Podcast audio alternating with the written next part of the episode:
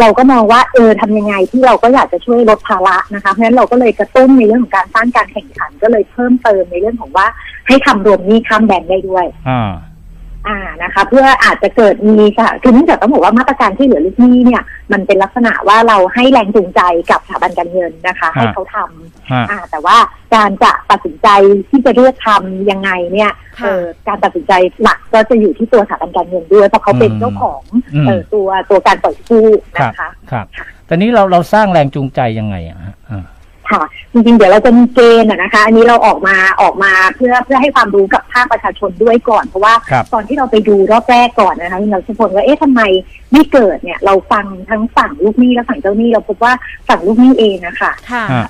หลายส่วนเลยเขาก็เข้าใจว่าการที่เขามีหนี้ไม่มีประกันเนี่ย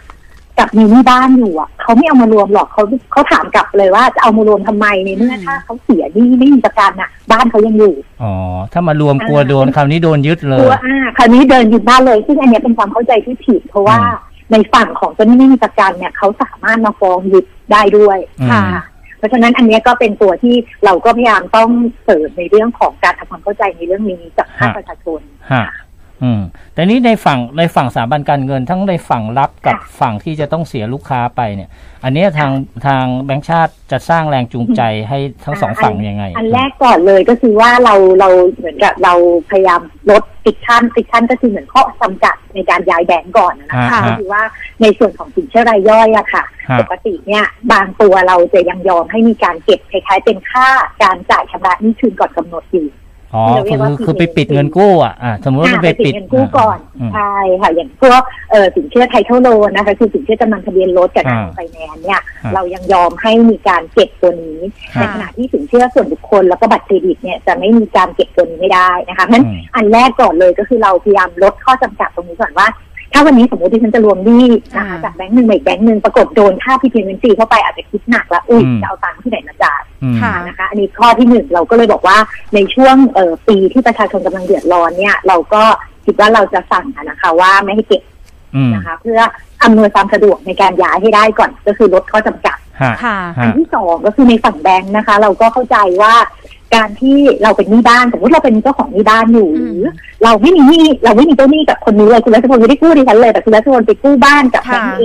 อืมไปกู้พีโลนกับแบงค์ดีเอ๊ะดิฉันเป็นแบงค์ที่สามอยู่ดีๆตรงนี้จะก้าวเข้ามารับทำไมอ่าค่ะถูกไหมคะอ่าอ่า เราก็อาจจะต้องสร้างแรงจูงใจเพราะเราก็มองว่าการที่สมมตินะคะหนี่บ้านโดยปกติอะค่ะ ก็จะมีน้ำหนักความเสี่ยงที่ต่ำกว่าหนี่อย่างอื่นอ่าก็ถืเพราะมันมีสินทรัพย์อยู่อ่า ใช่ในขณะที่นี่ที่ไม่มีหลักประกันเนี่ย เวลาที่เกณฑ์ระดับดูแลที่แบงก์ชาติดูแล ก็จะมีน้ำหนักความเสี่ยงที่อาจจะสูงกว่าอีกนิดนึงนะคะแรงจูงใจที่เราเติมก็คือว่าถ้าเอามาอยู่ภายใต้หลักประกัน แล้วก็ภายใต้ระดับเอ่อนี้ที่เรากำหนดเนี่ย ก็จะลดน้ำหนักความเสี่ยงลงมาได้ อันนี้เป็นตัวอย่างนะคะ รวมถึงการช่วยลูกหนี้ในมุมนี้เนี่ยก็จะได้สิทธิประโยชน์ในเรื่องของตัวเอ่อมาตรการแก้หนี้ระยะยาวที่เราเพิ่งออกไปเมื่อ3กันยายนด้วย ก็ถือว่าก็เป็นส่วนที่ ช่วยลดภาระของลูกหนี้จากดอกเบี้ยที่สูงลงมาเป็นดอกเบี้ยที่ต่ำอ่าฮะค่ะทีนี้ในทางปฏิบัติเนี่ย อันนี้ผมลองลองลองอืมนึกภาพนะฮะสมมุติติ้งต่างค่ะว่า ผมเป็นหนี้แบงก์อยู่เอ่อหนี้หนี้บ้านอยู่ที่แบงก์เอ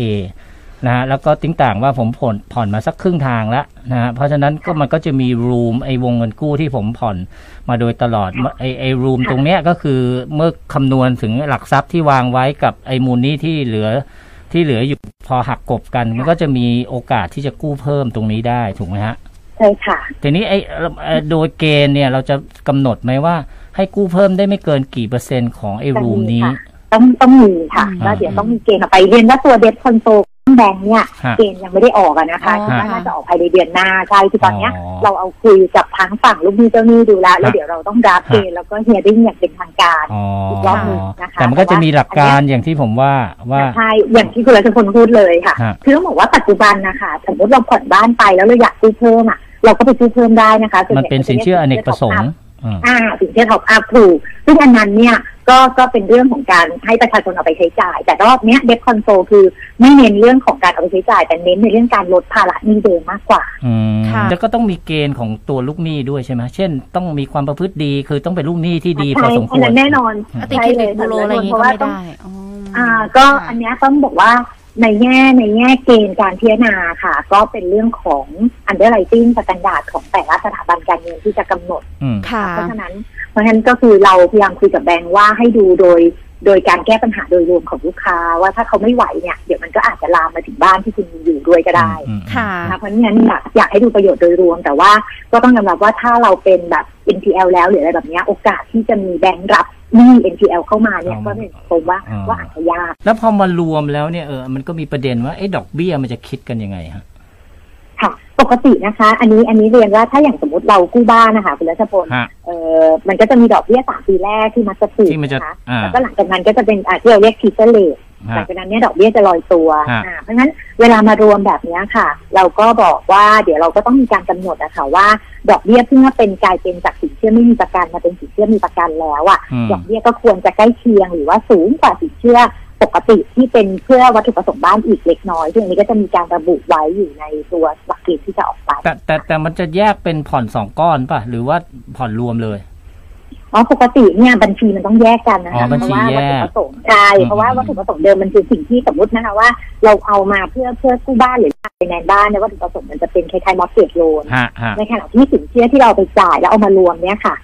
ชื่อเนี่ยมันเหมือนรวมค่ะแต่จริงๆเวลาเอามาเนี่ยมันจะแยกบัญชีกัน แต่ว่ารวมอยู่ที่เจ้าหนี้เดียวกันเท่านั้อ่านเองอ่าอ่าอ่าค่ะเพราะฉะนั้นเวลาใบแจ้งหนี้หรือว่าเวลาที่เอาจ่ายอะค่ะเออทางแบงก์อะก็จะต้องคำนวณบอกลูกค้าว่าอะ เออเดือนนี้นะ คุณต้องจ่ายค่าบ้านเท่าหนี้นี่บ้านเท่านี้อ่าอ่าดอกเบี้ยพีโลนเท่านี้ ดอกอืมเออค่าค่าต้นเท่านี้ แล้วก็เขาก็จะมีความสะดวกโดยรวมเป็นยอด ถ้าเราจ่ายสมมตินะคะ ว่าทั้งสองก้อนเนี่ยเราต้องค่ะจ่ายเดือนละ สมมติสามพันห้าพันอืมเราจ่ายไปเขาก็จะไปแบ่งตัดชำระของเขาเอง อืมอืมอืม